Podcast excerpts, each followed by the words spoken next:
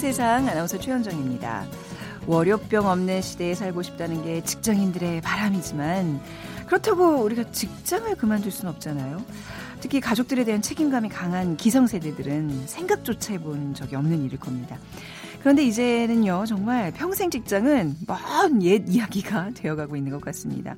국민 두 명 중 한 명은 평생 직장은 이제 존재하지 않는다고 생각하는 설문조사 결과도 나왔고 실제로 최근에 퇴사가 늘고 있습니다. 특히 자녀 세대인 밀레니얼 세대의 자발적 퇴사가 늘어나고 있습니다. 더 좋은 조건의 동종 업체를 찾기보다는 자영업이나 관심이 있었던 완전히 다른 분야에 눈을 돌리는 거죠. 이어지는 자녀들의 퇴사, 치열하게 살아온 부모 세대들에게 정말 이해하기 힘든 부분입니다. 세상의 모든 빅데이터 시간에 퇴사라는 키워드로 자세하게 빅데이터 분석해 보도록 하고요. 자, 요즘 화학 제품을 거부하는 노케미족이 늘어나고 있다고 합니다. 빅데이터 insight 시간에는 노케미족 네, 소비 트렌드 함께 살펴보겠습니다. 오늘이 10월 15일입니다. 어, 11월 15일 시행되는 2019학년도 대학 수학 능력 시험이 한달 앞으로 다가온 날이고요. 또 체육의 달이기도 합니다. 그래서 오늘은 스포츠 종목과 관련된 문제를 준비해 봤습니다.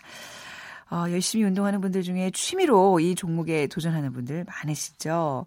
고대 그리스군 병사의 1화에서 유래를 찾아볼 수 있습니다. 육상 경기 중 42.195km를 달리는 장거리 도로 경주로 올림픽 정식 종목이기도 하고요. 아마추어를 위한 하프 코스 10km 코스도 있습니다. 어쩌면 10여 년을 준비한 수험생들도 이 선수들과 비슷한 그런 지금 다짐과 마음가짐이 아닐까 싶은데 이 종목 오늘 맞춰주시면 됩니다.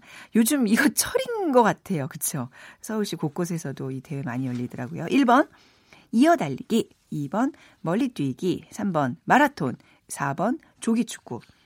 당첨되신 분께 커피와 도넛 모바일 쿠폰 드리겠습니다. 휴대전화 문자메시지 지역번호 없이 샵 9730입니다. 짧은 글은 50원, 긴 글은 100원의 정보 이용료가 부과됩니다.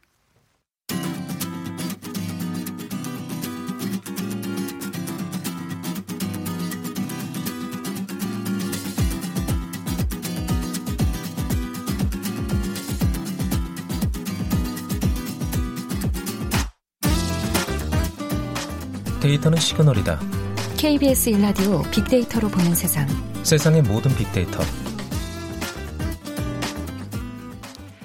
자, 세상의 모든 빅데이터 다음 소프트 최재원 이사와 함께하겠습니다. 어서 오세요. 네, 안녕하세요. 네, 평생 직장, 평생 직장 얘기를 했는데 이게 뭐 확실히 개념은 달라졌고 특히 젊은 세대들이 생각하는 그 직업에 대한 인식은 뭐 우리 때와는 많이 다른 것 같아요. 네, 정말 많이, 변화가 네. 크게 네. 일어난 것 중 하나가 직업인 네. 것 같아요. 특히 밀레니얼 세대들 그 직업과는 사실 뭐 우리나라뿐만이 아니라 전 세계적으로 나타나는 현상이라고 합니다. 네. 그래서 어 사실 첫 직장에 입사한 뒤에 10년간 평균 한 4차례 정도 이직을 한대요. 우리나라에서. 아까 한 2년 3년에 한 번씩 옮긴다는 얘기잖아요. 그렇죠.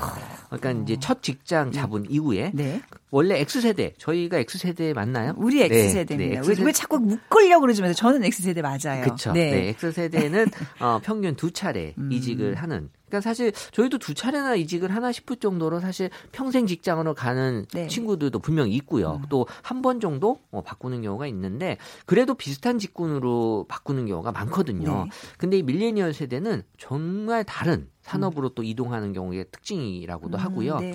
또 지금 프리랜서 근로자들도 급격하게 늘어나고 있는데 사실 뭐 우리는 뭐 비정규직이라고도 표현하지만 사실 비정규직이 우리나라에서만 좀 약간 좀 안 좋은 느낌의 표현으로 쓰이는데 네. 사실 외국에서는 오히려 비정규직이 더 돈을 많이 받는 어, 경우가 많아요. 그렇죠. 비정규직이기 때문에 돈을 많이 줘야 된다는 인식도 네. 있고요. 네. 그러니까 우리도 그렇게 바뀔 것 같긴 한데 어, 어쨌든 프리랜서 근로자들도 늘어나고 있다라는 음. 것도 어, 전 세계적인 추세 중에 하나고요. 프리랜서들이 오히려 근무의 유연성이 좋기 때문에 일의 만족도도 높을 것 같아요. 이제 임금만 좀 보장이 되는 맞아요. 그래서 사실 그게 뭐 그렇게 하고 싶어 하시는 분들도 많이 있고 예. 우리도 프리랜서 비율이 지속적으로 좀 늘어나고 있어서 네. 한그 조사 기관에 따르면 2018년 기준으로 1인 창업 및 프리랜서 근로자 비율이 9% 정도 음. 된다고 해요. 그러니까 적은 수치는 아닌 것 같고요. 네. 어, 지금 또 아르바이트라고 하는 걸로 또 생계를 이어가는 일본 음. 같은 경우가 이런 경우가 많은데 이제 프리터족이라고 네, 할 정도로 네.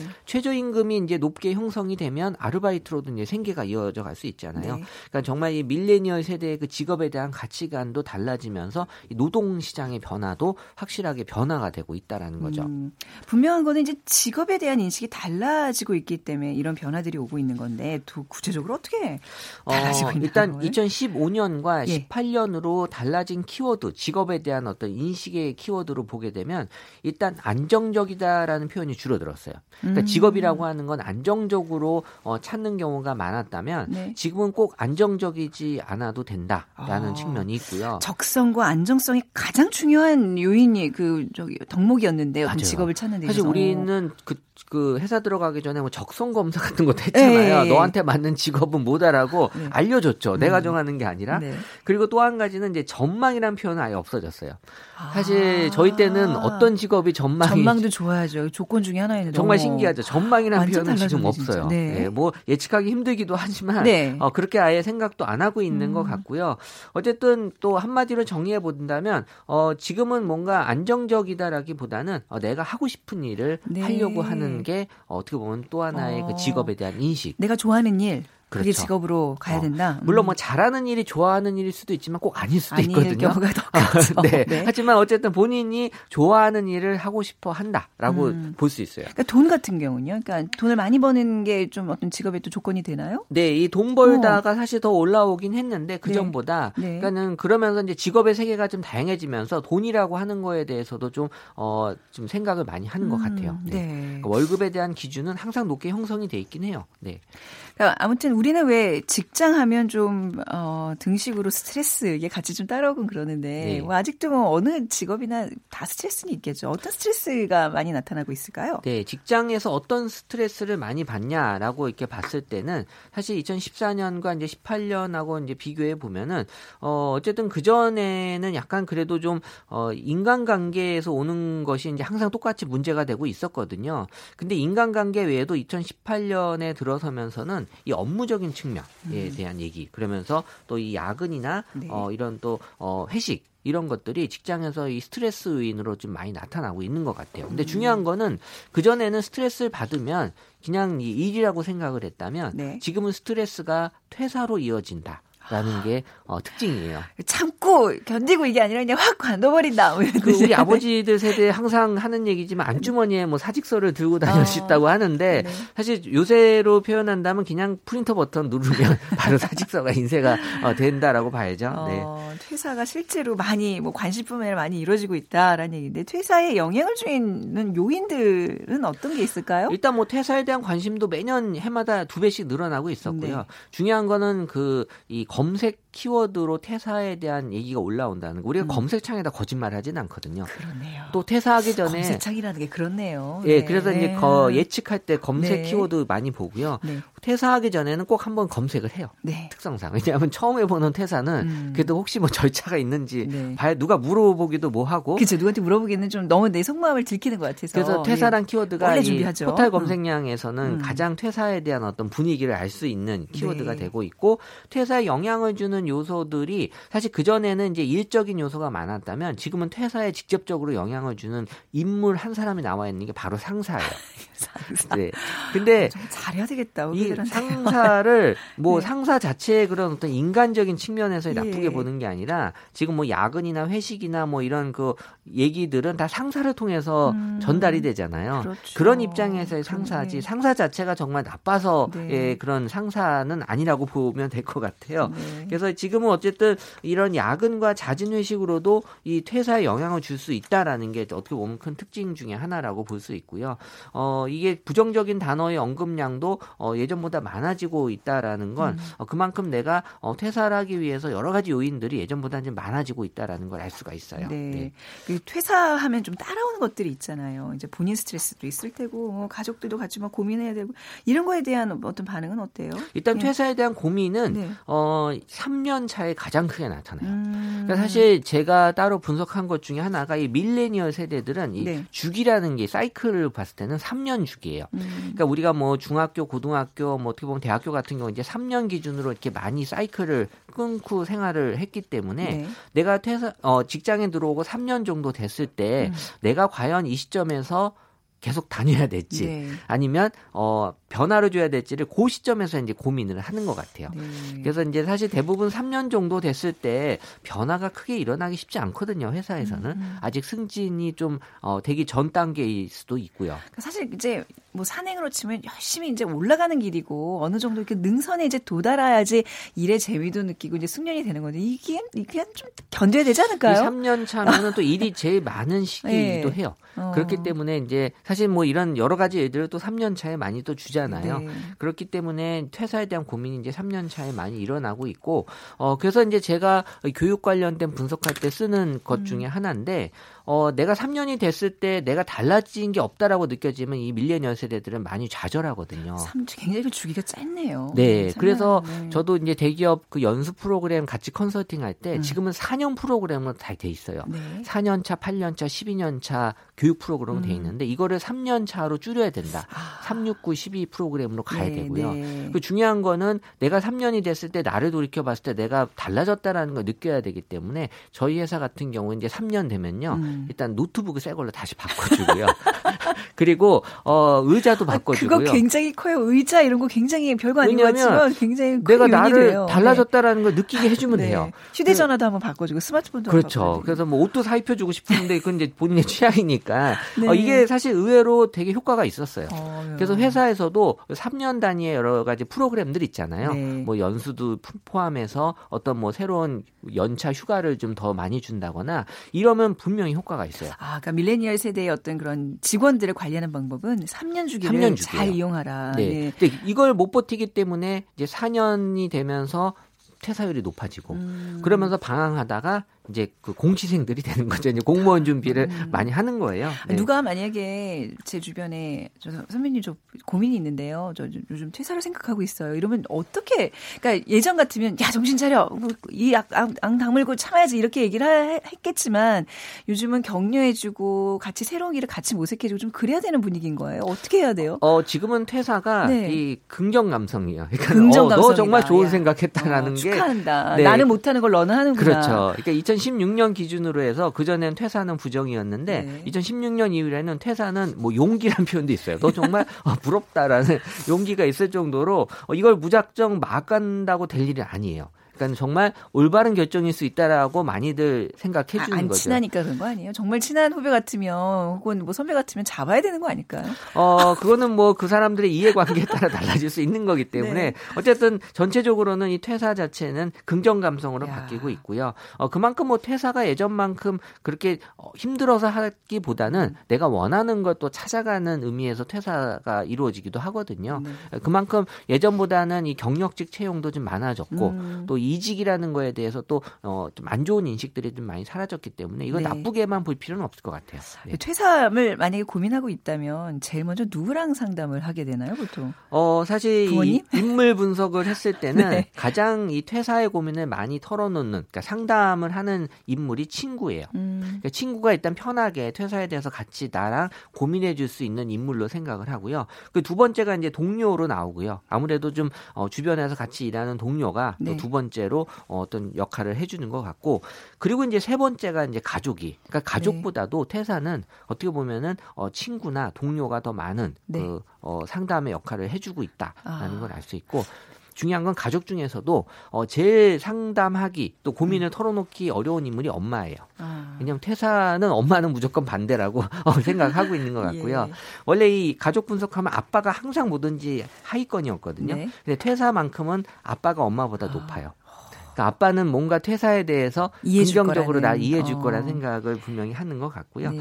아무래도 이 밀레니얼 세대들의 특징이 있다 보니까 어, 퇴사라는 거에 대해서 예전보다는 좀 많이 좀 네. 이제 달라지고는 있는 것 같아요. 자, 아무튼 오늘의 결론은 오늘 저희가 느꼈던 가장 큰 그 포인트는 퇴사는 긍정 감성이라는 거. 그래서 혹시 주변에 퇴사를 깊이 고민하고 결정한 사람들이 있다면 격려해주고, 그렇죠? 그렇죠. 다독여주고, 잘 될 수 있도록 발전적인 조언을 네. 해줄 수 있는 왜 그러냐고 무작정 막 눈물 흘리고 잡지는 마시. 가시는 걸로. 네. 제 주변에도 퇴사해서 잘 된 분들이 너무 많아요.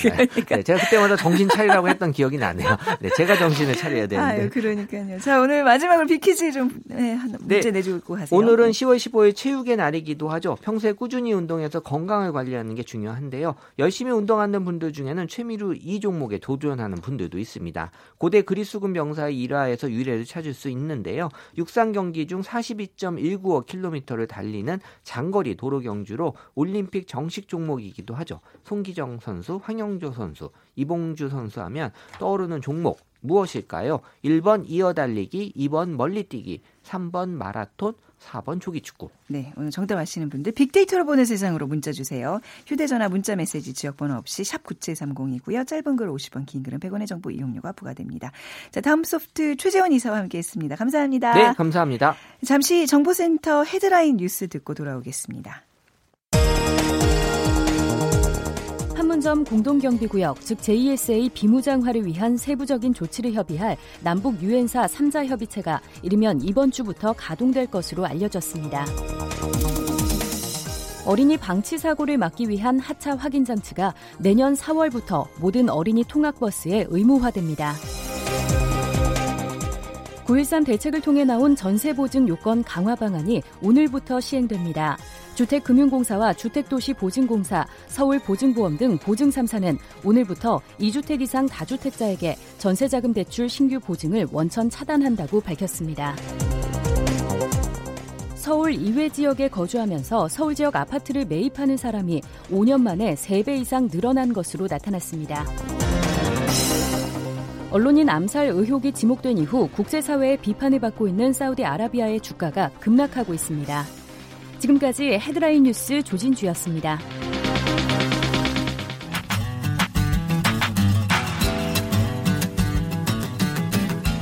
마음을 읽으면 트렌드가 보인다. 빅데이터 insight. 타파크로스 김용학 대표가 분석해드립니다.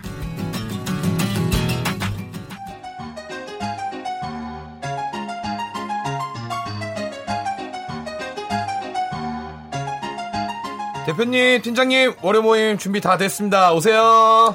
어, 최 팀장 오늘 무척 피곤해 보이네요. 혹시 월요병이에요? 아, 아니요. 아, 제가 주말에 가구 좀 옮겼더니 몸살이 난 것 같아요. 팀장님, 팀장님 댁 엄청 이쁘던데 이사 가세요? 아니 그게 아니라 침대 매트리스 바꿨거든. 네. 어. 뭐 매트리스 바꾸면 청소도 해야 되고 화장대도 옮기고. 근데 내가 보기와는 다르게 집에서는 힘이 아주 장사더라고. 내가 다 했어. 팀장님 그 어, 회사에서도 팀장님 장사세요. 용대리 뭘 잘 모르나 본데 내 별명이 원래 응? 순수한 이슬만 먹고 사는 이슬 공주야. 무슨 소리야? 아, 응? 그게 그런 뜻이구나. 전 이슬이 또 그 이슬인 줄 알고 아, 순수한 이슬. 아. 예, 예.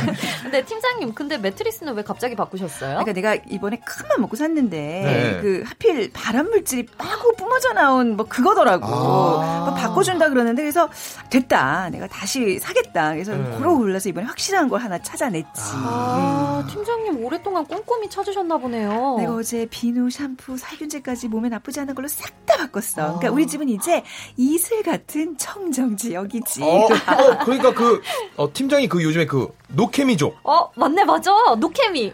뭐야 나 케미 정도는 알아. 그러니까 뭐 케미 우리가 잘 맞는다 뭐 이런 거잖아. 그러니까 두 사람 뭐 결국 나랑 잘 안 맞는다고 뭐 노케미 아, 이러는 아, 거야? 뭐야 두 사람? 아, 서운해. 아, 팀장 노케미는 그게 아니라 노케미칼의 줄임말이에요. 즉 화학물질을 거부하는 사람들을 가리키는 얘기잖아요. 네. 음. 팀장님, 저도 노케미족이에요. 스킨, 로션 이런 거 다 천연 제품만 어, 써요. 저, 저도요. 오. 저 알레르기가 좀 자주 나가지고 먹는 거는 유기농만 먹어요.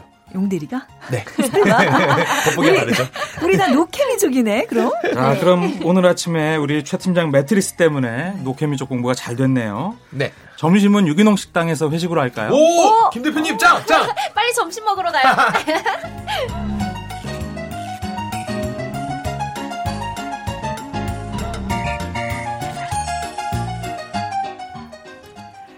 KBS 성우실의 김용 씨, 네.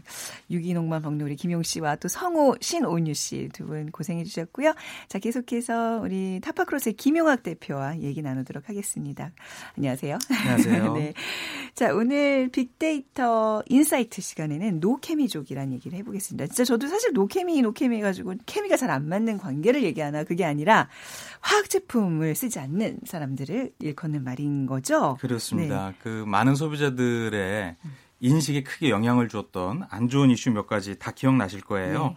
뭐 가습기 살균제 사건이라든지 릴리안 생리대나 라돈 침대 이런 네. 것들은 화학 물질의 역습이 사람의 음. 인명을 살상할 정도까지 네. 아주 심각한 사건이었는데요.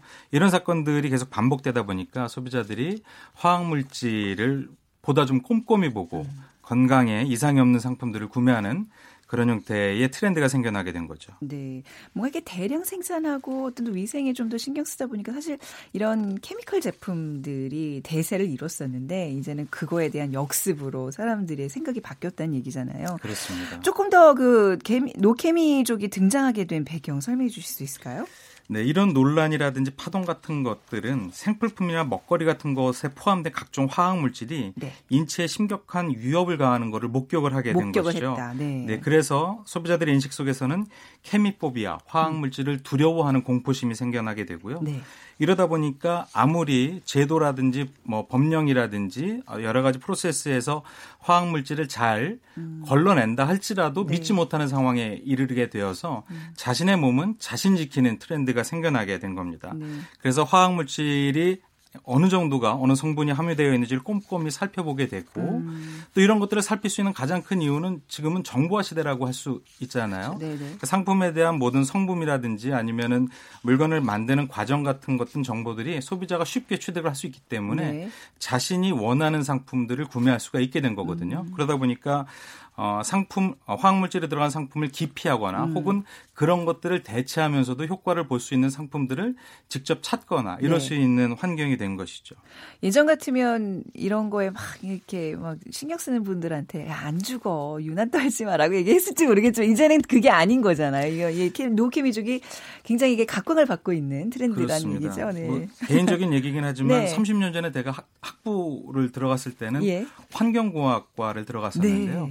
네. 그때만 해도 저희 학교가 전국에서 다섯 번째로 일찍 생긴 학과였는데 어. 그때는 여러 가지 지구 환경에 대한 오염이라든지 예. 뭐 대기 오염, 수질 오염 이런 것들 음. 때문에 지구 환경 전체를 생각하는 거였다면 지금은 그로부터 30년 동안의 어떤 제도의 개선이라든지 예. 기술의 발전이 일어났는데도 불구하고 안 좋은 일들이 벌어지다 보니까 음. 소비자 한 분한 한 분이 직접적으로 자신의 건강을 음. 어 준비하거나 네. 대비책을 세우게 된 것이죠. 아, 그러니까 정말 지구 환경을 생각하는 무슨 거시적인 마음도 물론 있겠지만 이제 나를 조금 더 들여다보는 여유들이 생기신 거예요. 그렇습니다. 빅데이터 상에서는 이, 이 노케미족 어떻게 나타나고 있을까요? 네, 노케미족들이 주로 구매하는 상품 영역들을 카테고리화를 한번 해봤는데요.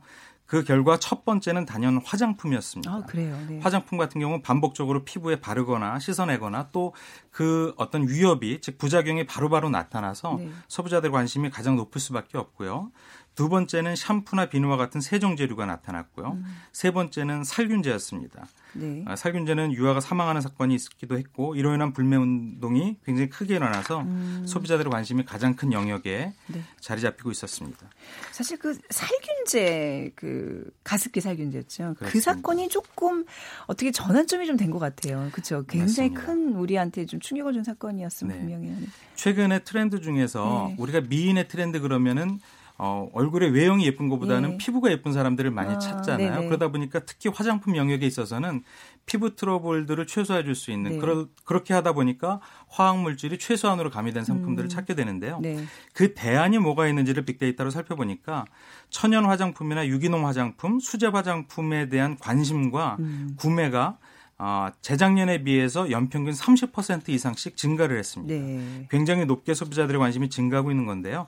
그 중에서도 수제 화장품에 대한 관심의 증가율이 천연이나 유기농 화장품보다 다소 음. 높았습니다. 음. 이것은 천연 물질이나 유기농 물질로 만들어진 화장품도 믿지 못하는 소비자가 일부 있어서 아, 네. 직접 자신이 만들어 쓰는 음. 이런 소비자들의 어떤 관심이나 선호가 높아졌다는 증거일 것 같습니다. 그러니까 유기농 관련 무슨 화장품 이런 게 굉장히 많아지긴 했는데 오히려 이렇게 저기 자체 그 간의 수공업으로 만드는 사람들이 그렇습니다. 많아졌다면 그 화장품 시장에는 어떤 변화들이 좀 있을까요? 네, 우리나라에서 일명 착한 화장품의 개척자로 불리우는 네. 한 회사가 있습니다. A 네. 회사 있는데 이 회사 같은 경우는 거의 모든 상품을 유기농으로 만들고요. 네.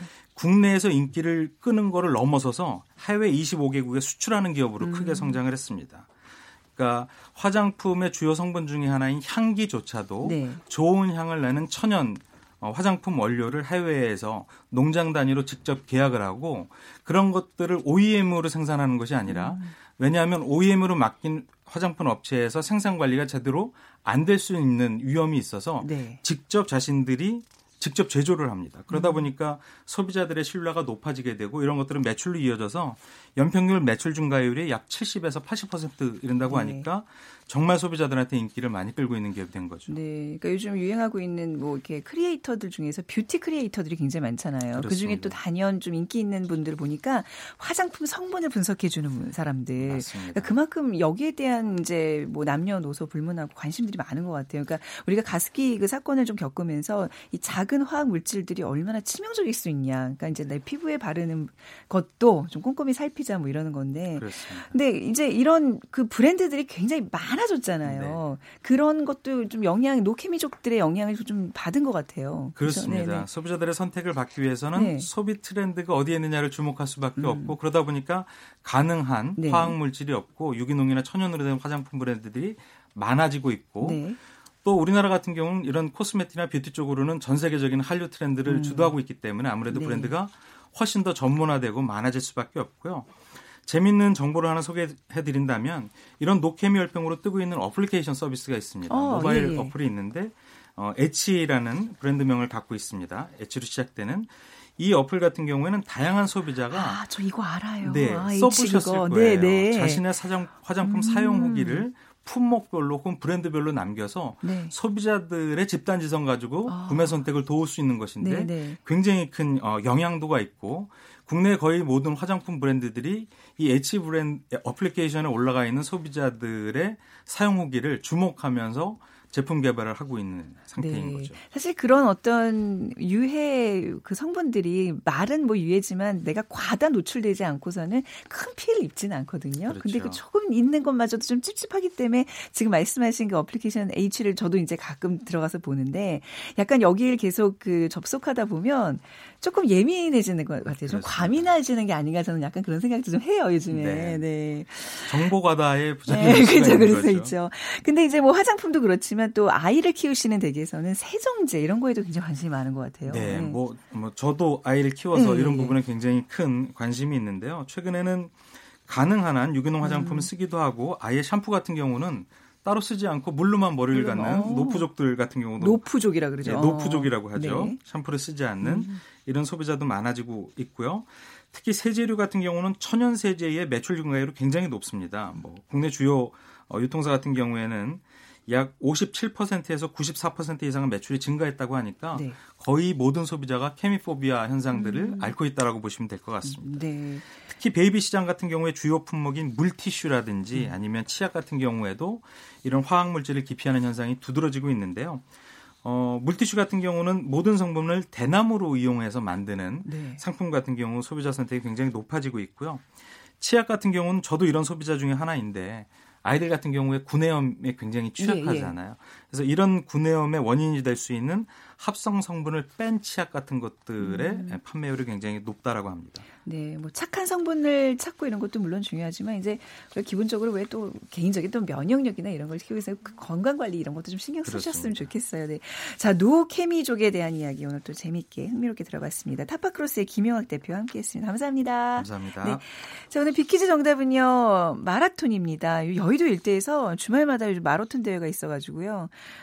근무할 때 좀 힘듭니다. 네, 아무튼 7979님, 지난 토요일 제가 사는 지역에 새만금 방조제에서 마라톤은 아니지만 걷기 대회가 있었습니다. 뭐, 만보를 채울 수 있었고요. 날씨 좋고 바다 보며 걸으니 완전히 힐링됐습니다. 해주셨고, 2196 하나님께서는 나이가 55이시고요. 어, 5km 뛰어봤고요. 제가 뭐 3등 또 7등으로 꼬린도 해봤습니다. 배드민턴 동호회 6년차 활동하고 있습니다. 건강관리엔 역시 운동이 최고인 것 같습니다. 해주셨는데 저도 동감입니다. 운동하기 좋은 계절이니까 마음껏 즐기시고요. 저는 내일 다시 찾아뵙겠습니다. 지금까지 아나운서 최원정이었어요. 고맙습니다.